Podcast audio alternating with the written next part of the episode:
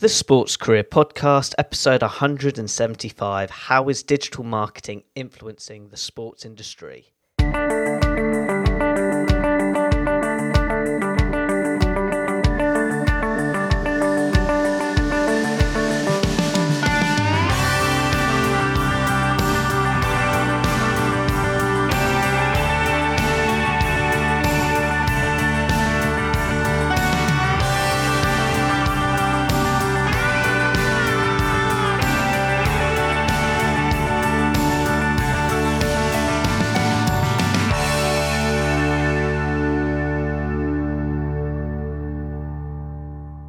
Hello, Sports Achiever, and welcome back to tuning into the Sports Career Podcast. I'm your host, Ed Bowers. Before I talk about today's special guest, out of interest, have you checked out my latest booklet on Amazon Kindle, the Sports Career Booklet, where in seven steps I explain to you how to start and pursue a successful career in the sports industry, where I provide you a real overview of all the people I've interviewed on my podcast show and really break it down on how you can pursue a career in the sports industry so it's reality. If you want more information, about my latest booklet, go to education2sport forward slash booklet. As you know, my goal each week is to provide you a special guest who's a sports expert in a specific field in the sports industry, especially if you have an interest in pursuing a career in sports PR and digital marketing. I hope today's episode can be useful to you with regards to your interests and needs. Now, getting back to today's show, this week's special guest is John Archibald. John has a fascinating sports career journey and he is the CEO of Resolutions Promotions, where he specialises in digital marketing in the sports industry and in the business sector. For that reason, it's brilliant to have John as a special guest on the show, and that's when today's episode, John will share his sports career journey and explain to you how digital marketing is influencing the sports industry. John, it's such a pleasure to have you on the show. Please, could you share to the listeners your sports career journey? When did it all start? Yeah, absolutely. And first and foremost, said let me thank you for having me on the show. I'm really honored to uh, to speak with you today, and I'm sure we're going to get into some really great conversation. Um, so my uh, my sports journey starts back with me. I, uh, as a young athlete, uh, play. I was one of those kids who played every sport that uh, you possibly could, uh, ranging in everything from uh, American football to you know football or soccer, as we Americans call it here, basketball, baseball, boxing, you name it. I was uh, really mixed my hands in as many things as I could. Um, I, so I kind of had that impression that sports was always going to be part of my life, and I wanted to make it my professional career. Unfortunately for me, I did not have the athletic skills to do it as an athlete, so I had to find another way. Um, and then when I went to university, I attended a, uh, a, a, college here in the, the States, the University of Tennessee at Chattanooga.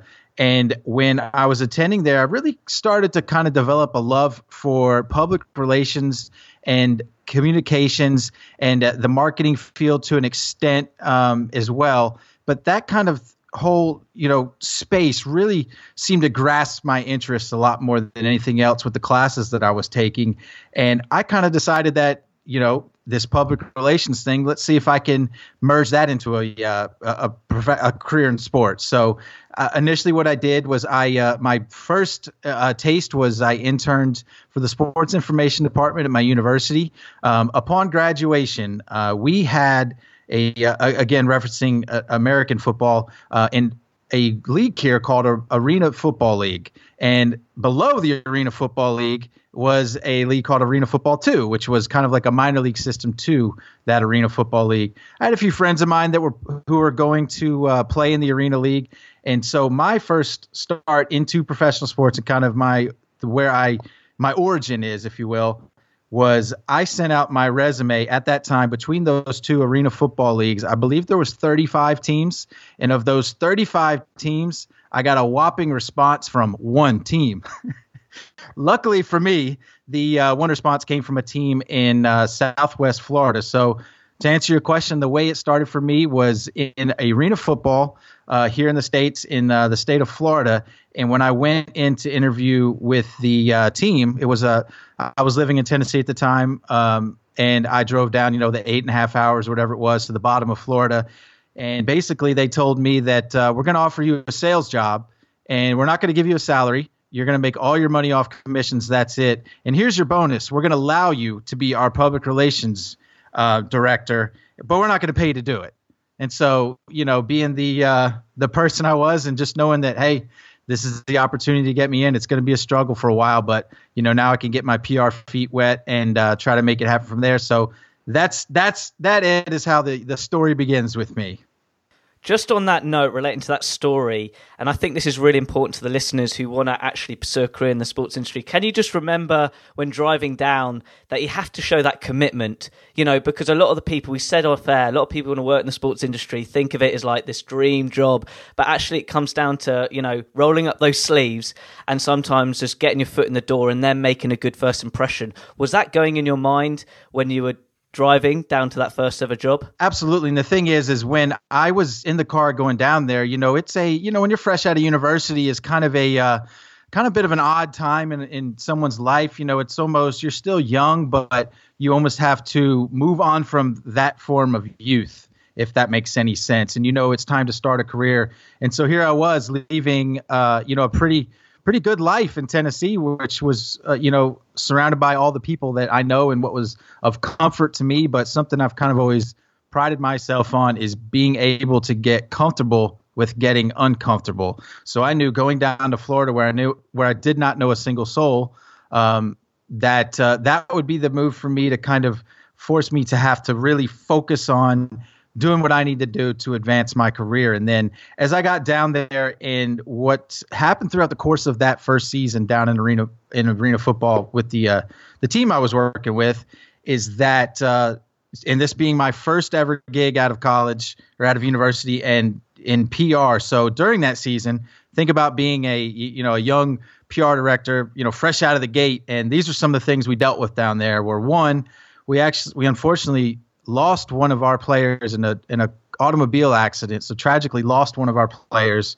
So dealing with that, you know, the, the whole situation there, which was obviously very difficult. Uh, we at that area of the uh, region that we were in actually was ravished by a hurricane, Hurricane Charley, at the time. So it wiped out, you know, so many people's homes and everything else. And while we were in the midst of a playoff run, the the the basically our arena had become the shelter for all those people who had lost their homes. So here you have these people who literally have nothing left, and they're just sitting in the stands at the in the arena. And throughout that time, when we're trying to go through the playoffs, we just felt horribly because we'd have to, you know, kick these people off the turf, and you know, so we could get in and we could, you know, get our training in for the day. And lo and behold, what came to us, or when the people came to us and spoke to us about it, they thanked us because when we came in for that, you know, hour and a half, two hours of training each day, that was their only form of entertainment that they had. And basically, that whole community got behind us and said, you know, bring home this championship to us. So we have something to distract us from what's going on, um, which again is the power of sports. And we actually won a championship that season as well and won it on our home turf.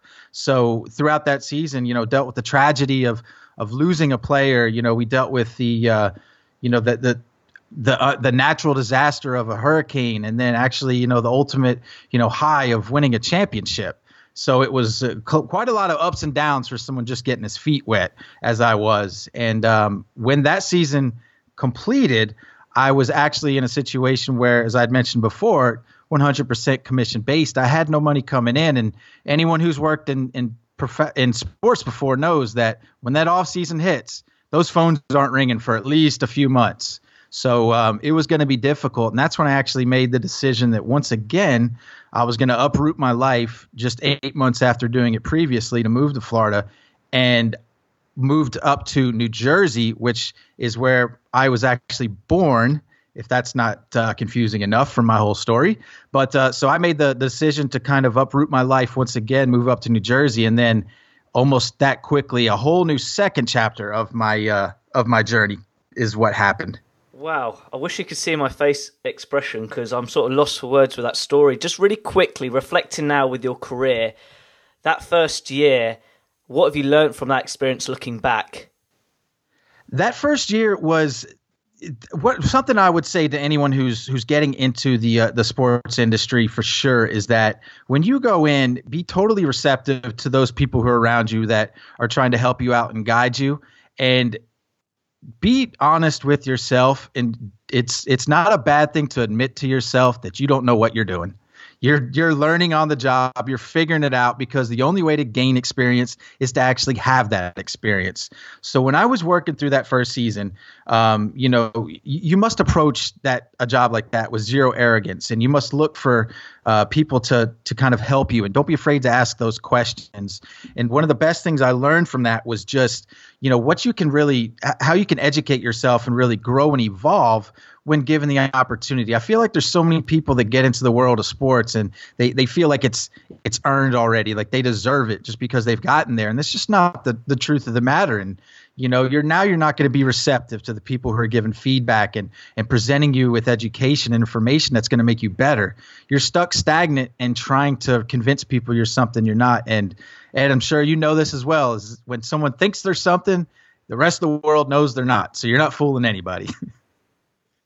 I totally agree with what you just said. And it's actually music to my ears because the thing that I admired the most from that story is it's not that first season wasn't really about the sport itself. It was about the community element, and that's what I admire the most from that first year from you, from a you know public you know PR perspective, is how you manage that, not just the team and with that sort of goal. Because I assume you had goals in place for for winning that season, but when you have those disasters, you've got to you know pivot to see the bigger picture. Just looking at your career now, you're at New Jersey with regards to your story. What did you do in New Jersey, and could you just fill in the gaps in what you're currently doing now? Yeah, absolutely. So this is when I moved up to New Jersey was in 2004. Uh, when I arrived in New Jersey, I um, essentially what I did was my sister was living in the area. Um, she had a condo on the market that she took off the market and started renting to me. She was running an orthopedic firm and gave me a nine to five job. And then basically, with every one of those minutes outside of that nine to five, I was back to pursuing what I was trying to to uh, accomplish with my sports career. And for the next three years, I'll be honest, the uh, there was a lot of struggle because you think that you know you go into sports and you get a, a PR gig, uh, immediately win a championship, uh, things are good. You know, then when I came to New Jersey, there was that first three years, so I'm working a nine to five. I reached out to every and any team within uh, New Jersey, the Philadelphia area, you know, parts of New York City, just trying to gain experience. So over those three years, I worked in everything from uh, professional men's indoor soccer. Uh, and Ed, I apologize to all your listeners who, if I, if I offend with the use of the word soccer. It's just how we've been, uh, how we've been, you know, Brought kind up. of Exactly. I apologize in advance. So please don't hold it against me and, and don't hold it against Ed for having me on. but uh, so the I, I, everything from professional uh, men's indoor soccer, uh, back again with arena football. Um, I worked with the local university in New Jersey, Rutgers University, with their bas- men's and women's basketball, with their football program. Um, and I uh, worked pr- lacrosse. You, pretty much Ed, you name it, anything and everything I could get my experience in, I was I was doing it, and it kind of it also created a little bit more of humility in me as well because these weren't full blown on internships where I was, you know, going in and, you know, in the office, obviously, because I had a nine to five. I basically was doing everything and anything I could to just work game days or, you know, gain experience other ways and y- anything I could do to just put more experience into my myself and, you know, build up a resume. So for three years there, it was a lot of that. And I'll, I had a lot of moments where I was saying to myself, you know what? Um, here we are, you know, at this point, four years out of university, and I'm still really not anywhere of of note of significance. You know, is this should I have a real heart to heart with myself in terms of it might be time for me to find something new. And this is another thing I'd say to anyone who's out there pursuing uh, sports or anything at all is that if it's in your heart, you know that is your mission. That's the pathway for you. Keep going on, and then eventually something will happen to uh, kind of break through and give you an opportunity. For me, uh, that was with a professional men's indoor soccer team that um, came to New Jersey. The New Jersey Devils of the uh, National Hockey League built a brand new arena in Newark, New Jersey, and they decided they needed to fill some more dates. So what they did is they brought in professional uh, men's indoor soccer. And on that team, we actually, uh, I went in to go interview with the team, and um, so there was a lot of resumes that were coming in. A big, big, shiny new, brand new arena, and, and indoor soccer at the time, and the major indoor soccer league was actually on pretty good footing at that time. You know, there was ESPN coverage, and um, you know, was doing fairly well. You know, here it comes in a, a, an NHL team putting a team in, and if it does well there, you know, who's to say four or five other NHL teams don't do the same thing? So it was an exciting time but uh, I was trying to become the director of communications, and I remember when I read through their uh, the, the requirements they had of the job, and I was like, "Yep, don't have this. I probably haven't done that. Nope, experience is not very good there." But you know what? I just got to get in there and sit in front of somebody and, and be able to try to convince them that I'm the person for the job. And luckily for me, uh, they did actually bring me in to, to interview for the job. Uh, a gentleman by the name of uh, Tony Novo was the general manager at the time who came in, and a mutual friend that we now have, uh, Ed Jim Gooley, was the uh, the director of game day operations there. And so I went in and you know I, I gave my interview and the thing is, is as I mentioned before, I'd worked with the professional uh, men's indoor soccer team in Philadelphia, and I'd gotten in pretty pretty well with a, a, gentleman by the name of Dave Deal who was doing the PR for the team, and Dave gave me a huge endorsement. You know, they ba- he basically told them that you know there's no one else whom you should hire. This is the person to do it. He might not have the experience, but he's going to do a good job for you. And it just so happens also that a, a gentleman by the name of Omid Namazi was the uh, head coach who had previously worked in Philly right before I'd been there. So there was this whole Philly connection. And Omid now is uh, actually was just recently hired by the as an assistant to Tab Ramos with the Houston Dynamo in uh, Major League Soccer, and uh, he's worked with the national teams and various other things as well. Um, and what I was told from that interview and this is a kind of another thing I guess I would say to anyone that might have might see, find themselves in a similar situation to what I was that day, is after the fact, um, Tony Novo and there was another person from the uh, MISL who was there, kind of helping get the team set up. The reason why I got the job is they said when they sat down and they spoke to me, the energy bled through my body almost. You know, it came out of my pores and just they said that they felt that I would run through a brick wall for the team. And you know what? They were right. I was going to do anything and everything I could to uh, to really make things work there. So that gets us, I guess, into the next part of it, Ed, where um, you know, I guess chapter two, where the break finally came, and of course, there's more chapters to it that we'll we'll dive into, but I guess that gets us right around to the uh, the two, 2007 to 2009 is when the Ironmen were in existence. Just really quickly, I get so many questions like, Ed, how do you prepare for that interview? And the one thing I loved about your story very quickly, just overviewing it, is that you still had the courage despite that the job description may not hit the criteria. So, how important is it to be mindful what the criteria for the role is, but just still have the courage to apply for the role? Because you know what I mean? Like, some people don't apply because they don't think they're qualified. So, just really reflecting from that experience, what did you learn the most when you did that interview? Yeah, absolutely. What I would say, it, the mindset I took was I read through there, and when I was you, read through a lot of the things there, was you know we prefer this and we prefer that, and there's all these things on paper. But as anything in life is, what's on paper and what's in a person when you actually meet them face to face or you speak to them one on one is two entirely different things. You could look at someone who has the, the perfect resume on paper, you know, and you could speak to that person and just know they're not the right fit for something. And what I would tell tell people is that you look through something and there's requirements, and of course, every job is going to have that. But if you look at something and, and, you know within yourself, you can learn all these things and don't hide from the fact. You know, you don't lie and say you've done this thing or you've done that thing. Be upfront. Tell them, I may not have experience doing said activity that was in the uh, job requirements. But I guarantee you this I will learn how to do that. And I will give more effort and energy into learning how to do that. That you give me six, seven months down the road, I will be much better at this than, you know, other candidates that you might be looking at because this is the kind of effort you're going to get from me in everything I do.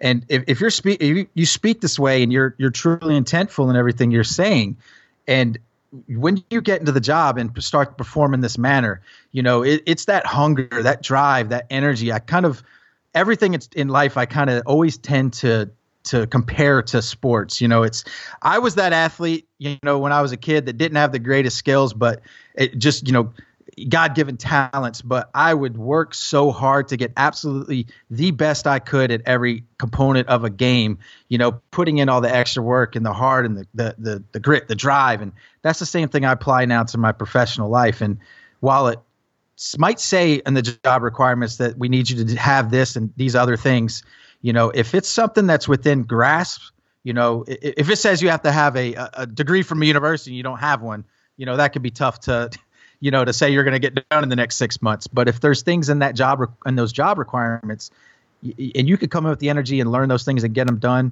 you can convince someone that that's that's the person you are. Because the fact of the matter is, I was just someone who had never had the opportunity to prove that I could do a lot of those things. John, I can hear your drive through your voice, and very similar, my man. I was one that got involved in sport, but never had that talent, uh, unfortunately, to you know get involved at the elite stage of sport. Now, really quickly, with regards to those four years of hustling, because that's how I define it with you, John. How important is it to build those meaningful conversations to build a network? extremely because as i mentioned with the previous job the, the one of the main hooks i had in with getting the opportunity was the relationship that I had with uh, the the team in Philadelphia, the Philadelphia Kixx, uh, the gentleman Dave deal Um, if he doesn't give me that full endorsement, whom he was very good friends with Omid Namazi, the head coach, that basically said whatever Dave says is is gold and listen to him. So if those connections didn't exist, I never had that opportunity. As I mentioned, I was getting very close to making a decision to take a hard pivot and do something else in my life. Um, but at that time, when there's a lot of you know hustling and grinding and those kind of things, and there was so much I was doing, and the real relationships for me really started with the Ironmen. Um, one of the things that was was incredible for me with the Ironmen is uh, you know, I uh, while I grew up in Tennessee, I was, as I mentioned, I was born in New Jersey, and I was never a goalkeeper, but my favorite player was always Tony Meola, the uh, the, the you know the U.S. goalkeeper from uh, the '90s and 2000s, and I, I just love Tony. Was obviously he was New Jersey, and but he played New Jersey, and Tony was kind of you wouldn't necessarily say a, a, a football player, but he he played he just played with such grit and and and anger almost, you know, that uh, I loved his style of play. So even though he was a goalkeeper, he became my favorite player.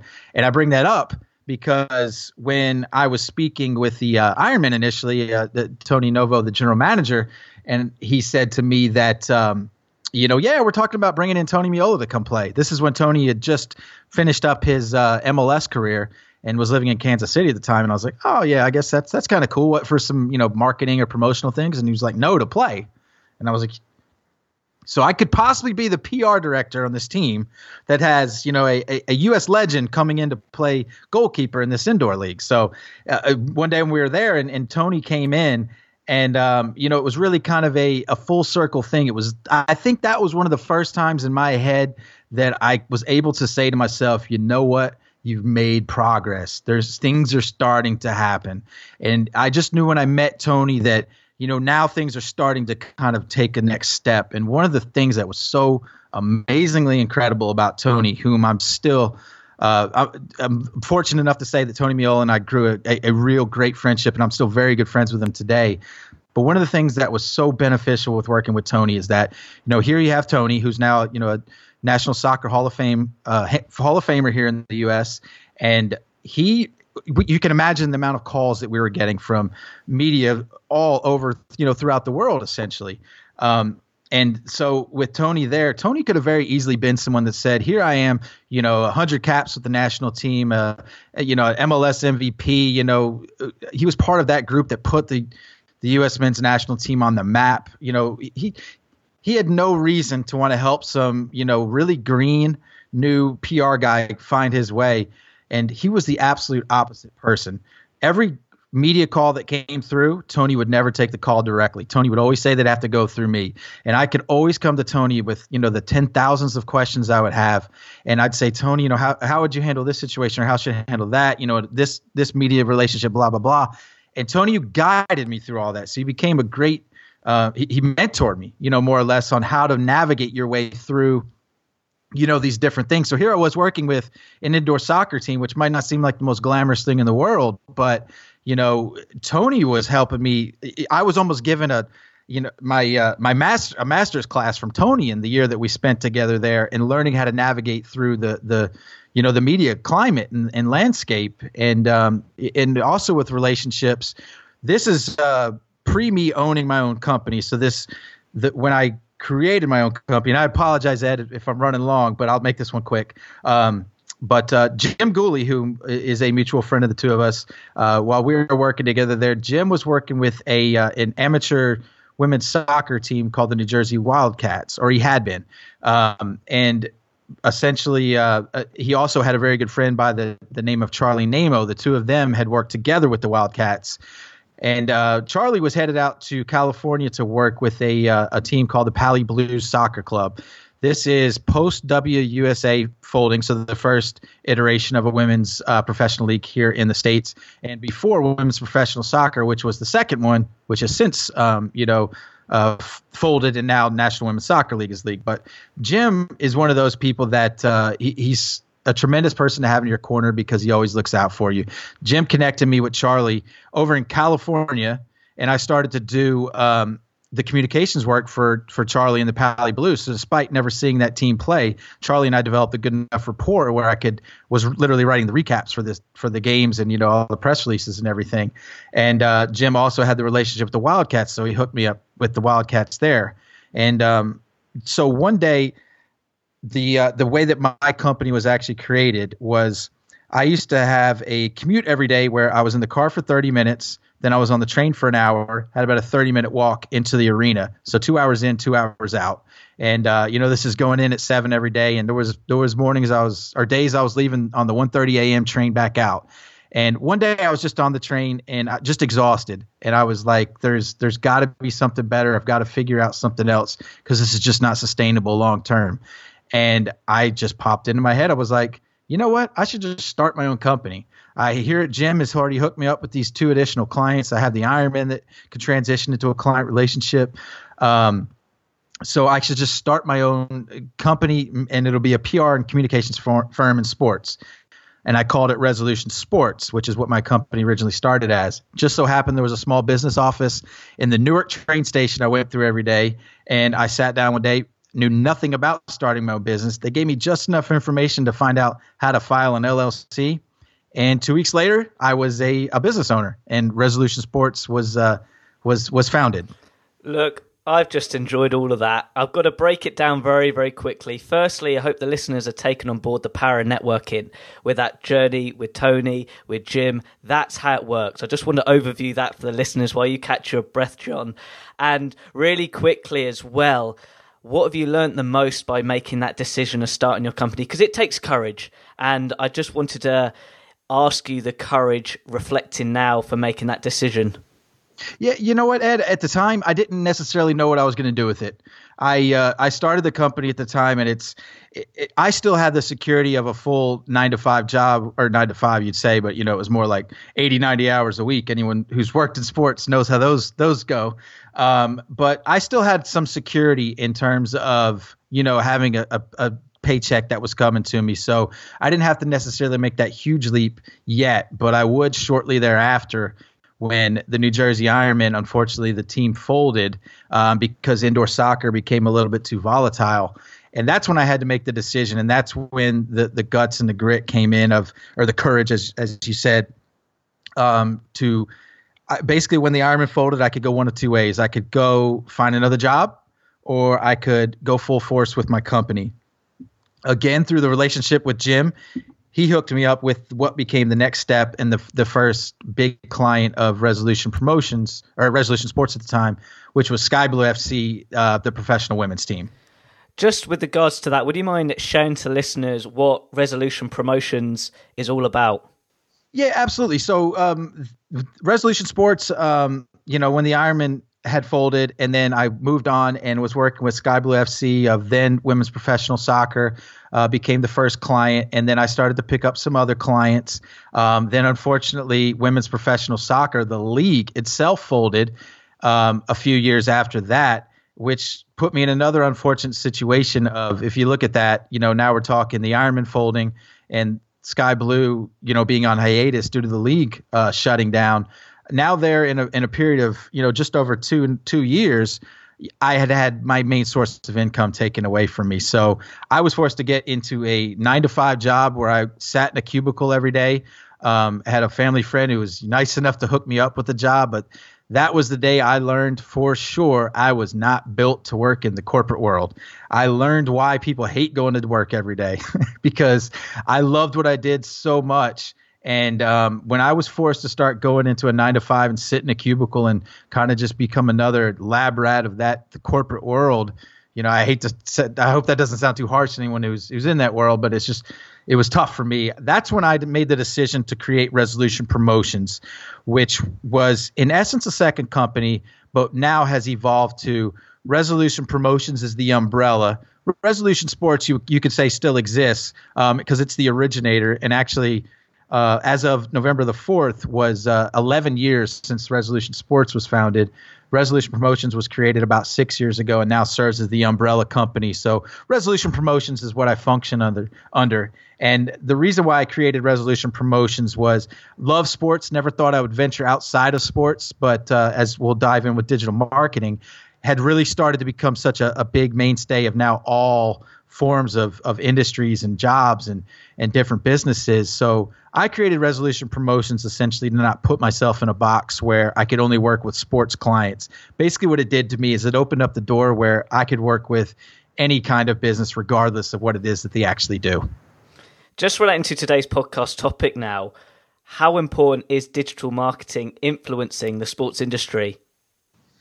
Absolutely tremendous. It's uh, I can remember back with the Ironmen was when Twitter was originally uh, created, and so you know Twitter. It eventually evolved into where more with the Sky Blues. Now you started to do the live game updates with Twitter. And you know, Facebook was still in its infancy. Um, you know, back in the, the days of the Ironmen too. So there was these new things. You know, didn't necessarily know how to use them or best utilize them. But what I did know at that time when you're working in a sport like indoor soccer, for example, you know, you don't have the, and you're working in the, the New York City, you know, major metropolitan area. So you're fighting for every inch of space you can get, every inch of coverage you can get. Um, so I started looking for advantages or things we could do that other people weren't doing, differentiators. Social media became that. So I really dove into social media and learning everything you could to maximize social media because it at least enabled us to be doing something that you know maybe the the, the Giants and Jets and Devils and, and Rangers and you know the Yankees, Mets, the big teams in the area weren't necessarily doing yet because they didn't have to. You know, I viewed it as we're in a position where we have to do these kind of things. We have to learn these things. We have to implement these things because it can be because now when everybody else figures out that they have to do social media as well, you know what happens? We're already ahead of the curve, and so now we're learning the next thing. So um, I, I, luckily I got involved in you know the the world now being digital marketing. Originally, I guess you could say social media is where that the turn happened. And so, what's been great for me with digital marketing is kind of seeing that evolution of scrounging, not knowing what to do with it. Now, where could you imagine if there was a team that played a game and wasn't live tweeting? you know, it, it, would be. Crazy. crazy to think about. And now it's like, could you imagine if they weren't pl- putting up clips of highlights during during the actual game? But something like that, you know, 10, 12 years ago sounds crazy that you could be able to do things like that. So, digital marketing, what is the thing that's so appealing to me about digital marketing is how overwhelming it actually is. Is that might sound completely backwards, but uh, if I explain a little bit, the reason why I love digital marketing is it's constantly evolving. You cannot sit still if you want to stay on top of all the digital marketing trends and learn the ner- new things that are going on.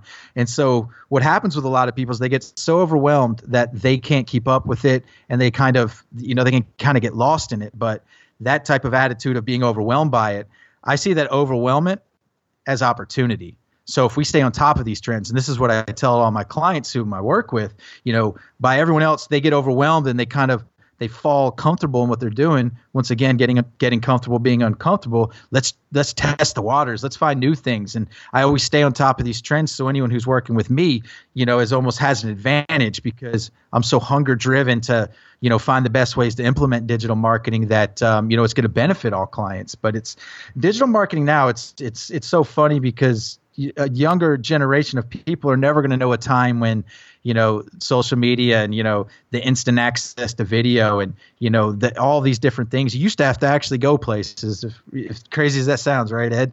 But now- oh it does. Look i can still remember the nintendo 64 my friend and now everything's just like you know touchpad. And the one thing i wanted to add if this is cool with you with social media with the overwhelm i think you highlighted a really great point. But what it also provides is creativity because that's the key thing. I that's how I look at social media is is to use it as a tool to be creative with your message. And for any young marketers just starting out, that's how I started. I don't know if that's how you started using social media, but you know, as you rightly said, you just gave a great example. Imagine teams they're doing tweets now they're doing videos. What's the next thing? It's probably going to be like live streaming, or you know, that's the great thing about it. Just getting back to your career now, what have you been up to recently? Yeah. So, and to kind of another thing to touch on too, uh, with what you were just saying, Ed, was I, I think what's going to actually happen next with, um, with with in terms of digital or the marketing world or the the creative world, uh, you know, used a better word there, creative, is I think that what's going to shortly be happening with uh, professional sports games is with VR and augmented augmented reality is I think now you're going to basically be able to, you know, put on a headset with the glasses and it's going to be like you're sitting in a seat in the stadium. You're going to hear the roars and everything around you and it's going to be like you're sitting in that seat in a stadium. You're watching the game there, you know, and having the option to turn on the, the commentators and all that. And so you actually literally could be just sitting in your living room at a desk and experience the game day experience. Um, it, it's just it's remarkable where it can go, and it's a really exciting thing. But uh, back to the, the, the question that you actually asked me. Um, today is uh, what I've done is I've actually shifted away from working in team sports. Um, a little, uh, probably about a year ago, um, I uh, had stepped away from Sky Blue FC. I'd been with the team, you know, in some form or fashion over a period of about nine years. And reason being why I stepped away from team sports was now I'm, I'm completely focused on being the the CEO of Resolution Promotions. And while Sky Blue FC was a client of uh, Resolution Promotions, you know, the the game has shifted so much that you can't have a person running your communications program who's who, you know has other focuses and things that that he's doing. So you know you need that full time staff who's in there, and it's the, the game has shifted to an extent to where um, I wanted to focus on running my company, uh, working with more small businesses, working directly with professional athletes themselves. You know, I'm, I'm very, um, it, it's it's a great honor of me as, as another person who's a very close friend of mine is uh, uh, Christie Pearce Rampone who was the captain of the U.S. Women's National Team for a long team. Christie and I, you know, have a personal relationship and a business relationship to where, uh, you know, I work with a lot of things with her. Um, I'm not sure how many people overseas are familiar with a gentleman by the name of Eric LeGrand, but uh, Eric was a uh, Rutgers football player, American football. Um, you know, headed to the NFL, um, and one day on ki- on a kickoff was running down the field, made a tackle that has since um, rendered him uh, you know, paralyzed from the shoulders down. So while confined to a wheelchair, Eric is uh, the, one of the most mobile people you'll you'll ever be around. And I strongly, strongly, strongly encourage anyone who's listening to this to just go find five minutes of Eric LeGrand speaking, and it'll literally change your life. Because while Eric, you know, is is is in a wheelchair for now, I truly believe that if if anyone's able to to overcome this disability and walk again, it'll be Eric. Um, but Eric has every right to be mad at the world. You know, he's someone who has uh, every right to to be mad and and want to know why me and all that. And if you talk to his mother, she says in the nine years since that injury's occurred, he's complained. Uh, he, she can count the number of times he's complained on one hand. And so, why I love being around Eric and working with Eric is because you have nothing but positivity surrounding you when you're around Eric. You know, here he is, someone like I said, it can be mad at the world, but Eric takes the decision of you know what? This injury happened to me because now it provides me with a platform where I can spread my message of positivity that I I wouldn't necessarily have had, you know, even if I had made it to the NFL, you know, if but I've been provided this platform and I'm going to be that speaking voice for, you know, people in, in the disability world. And uh, so what some of the things Eric and I work on together is uh, one of the most fun things I have with him is we do a vlog series together that um, you know literally just finished up one yesterday where you know we were at a, a Samsung VIP event where you know everyone from Dwyane Wade to Jerry Seinfeld and Wyclef Jean and the Roots and you know all these people were there and you know they all come take the time to whatever they're doing and they come find Eric you know, just to tell Eric what an inspiration he is. So, you know, working with people like him, like Christie, working with a lot of small businesses now as well. Um, but uh, the the beauty of digital marketing is what you know this world can be is global, so you could do things remotely. So there's really no limitations now, which makes it such an exciting time to be involved in it. Absolutely. Really quickly, with regards to Eric and that vlog, is there access to it on YouTube? out of Yep. interest? Okay. Yep, abs- Awesome. Well, there'll be a link. I would love to whack that link in. I would love to see it myself. And just on a personal note, John, honestly, you've shared some amazing stories, amazing experiences. But here's the big question for you now. What have you enjoyed looking back from your sports career journey right now? You know Ed? It's sports are so great, and the reason why we love sports is that it creates moments that just can't be duplicated. Where, where when you're a fan of a team and your your team wins a you know wins a championship, or you know when your favorite athlete uh, you know does something spectacular, it's those moments that make it so special, and that's why we love sports. Or when you see something where you know something like with the, with the back to the topic of Eric and what you know what he's become in the in, within the sports world. It's those experiences, and now what I love about my career and the involvement of sports is when you're actually able to be there in person and experience a lot of these things and not only have tremendous experiences such as winning a championship but to know you had a role in it to know you played your part um, it, it's those kind of things like the uh, back at the Ironmen the first game that we ever had there pele was our honorary captain. That's an experience that you just cannot create you know in another world where you know i was i ran a press conference for pele and i could remember looking out at you know this we were mobbed with media because it was the first game and obviously him being there is such a big deal. And um, when i introduced him and and i went out and stuck my hand out for him to, to shake his hand. And if anyone knows pele is he's all about love immediately walked right past my hand and gave me this huge hug so it was such a special moment and just you know, looking out at the the all the media members who've been covering the sports, some of them, you know, for 40 years, whatever it could be, and the look of awe on their faces, you know, because he's just a, such a game changer. And you know, we had the opportunity to with Sky Blue. Uh, you know, when President Obama was in office, we went and we were at the White House and we were honored there and got to experience that. That and it's just so many experiences, things that just like never you can never duplicate you can never recreate you know. Soccer has taken me overseas to go on international tours with sky blue fc to turkey and and to another one to japan. And you know these kind of things just don't happen in regular life you know. It's it's such a special thing to be able to to experience these things. So what i would say looking back on my career to this point what's been so great is just those memories and those moments that just have been so amazing. John, you're just blowing me away. Honestly, I really do hope the listeners are oaring it in as much as I am because, to be honest, no, I'm literally blown away because the reason I'm going to explain it is a lot of people don't see this side of the sports industry and the journey it can take you. And look, I love to finish with an inspirational question. You provided bags of examples, not just career guidance tips, but bags of examples. And I think they're more powerful than tips. But out of interest, if you had to sum it in three tips, what would you give to a university student who aspires to work in the sports industry? What I would say is I, I use sports metaphors a lot, as I mentioned before. When you go into the industry, you almost have to treat it like an like you're an athlete. You know, you gotta you have to come in and and earn your stripes. So if I had to say three things, you know, the first would be, you know, be prepared for those ups and downs. Like an athlete, you know, good days, bad days. You play a good game, play a bad game. Um, but you will struggle. And the first thing I've got to tell people is that there's going to be a lot of struggles, especially initially. And, you know, to be perfectly honest, it's such a competitive world that the salary is not going to be good. You're going to have to earn your way to a, you know, even a manageable uh, wage and, and income. So be ready for the ups and downs. So the first thing, first and foremost, is know you'll struggle, but just always keep your eyes on, you know, that that that mission at the end. You know, when you're a sports team, your mission is to try to win that championship at the end of the season. So it's almost like going when you're going an athlete. You know, it's only uh, the first 15. You know, there when you're struggling and there's no money. But you know what? In the second 15, you know, it, it, things start to get a little bit of better, and, and then as you start to get close to halftime, now you're you're starting to kind of pave your way. You can see an end goal for what's going on. So number one, I would say is be ready for the struggle.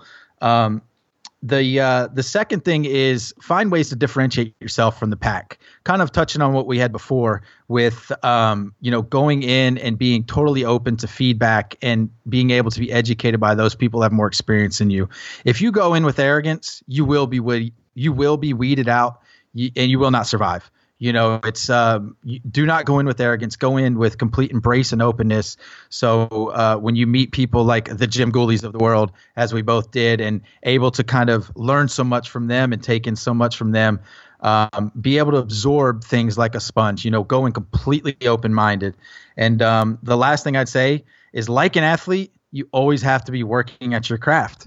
You um, you need to always be doing things away from the playing field, that being in the office or the field, wherever it could be, and learning new things. You know, as we were talking with digital marketing, it's such a huge world right now that's constantly evolving. There's so much you can learn to make yourself better. So constantly work on your craft to become a better athlete or you know a better uh, you know worker within the sports world. So I'd say be ready for the struggle. Um, you know, differentiate yourself and educate yourself, and always improve and get better. That is fantastic. I really do hope the listeners take those three tips on board. John, how can people interact with you on social media? Yeah, so the all of my personal John Archibald uh, social media handles are Res Sports. That's R E S S P O R T S. Um, and that's Twitter, that's Instagram. Um, you can look me up on LinkedIn, John Archibald. Um, and then my company uh, handles are all Res Promos. So that's R E S P R O M O S. That's Twitter, Instagram. We have a LinkedIn page on uh, Resolution Promotions. Um, you, you, know, pretty much everywhere you can you look, you'll find us. And then um, for anyone who's interested in learning more about the company, um, the website is respromos.com as well. There's a story page on there that um, as you've probably delved from this conversation, it go it runs a little long as I start talking. So I'd like to apologize to the listeners if you made it this far. I, I definitely applaud you. I uh, hope it didn't bore you too much. It, it's the, this, it kind of can run long when I'm telling the story, but it's just because I'm reliving it myself every time when I do, and I just get so excited, and I, it's hard for me to stop and cut the story off. So I apologize if my responses ran a little bit long, but I love doing these kinds of things because I almost get to relive it again myself. John, no apologies needed. Firstly, all those links will be on my website relating to this blog post. John, it's been such a pleasure chatting with you today. Thank you very much. Absolutely, Ed. And if you ever need me, you know how to find me. What a fascinating podcast chat with John. It's interviews like this that get me excited to why I podcast in the first place.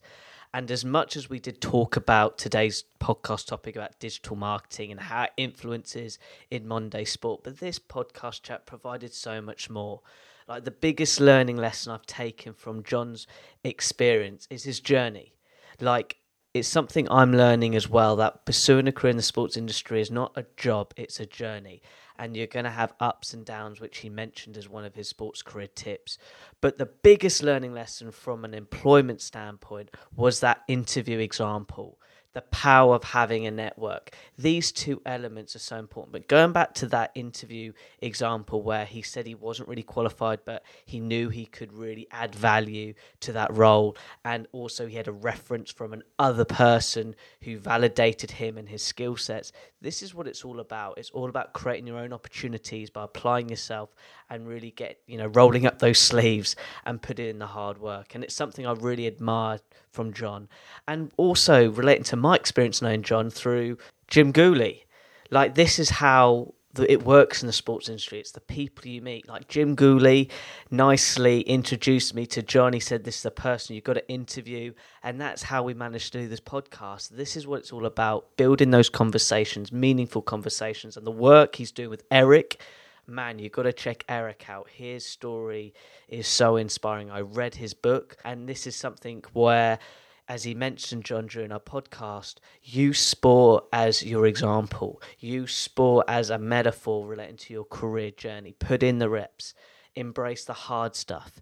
Get used to being in that uncomfortable to be comfortable mentality because honestly I'm going through this myself and it's something that I don't think's taught enough that going facing rejection, understanding how to put in the hard work. This is how you build careers.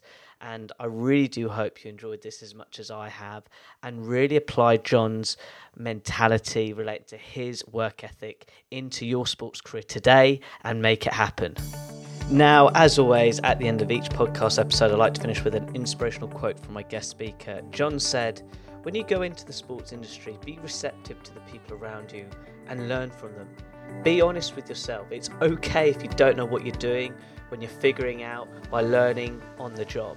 The only way you're going to gain experience is to have that experience.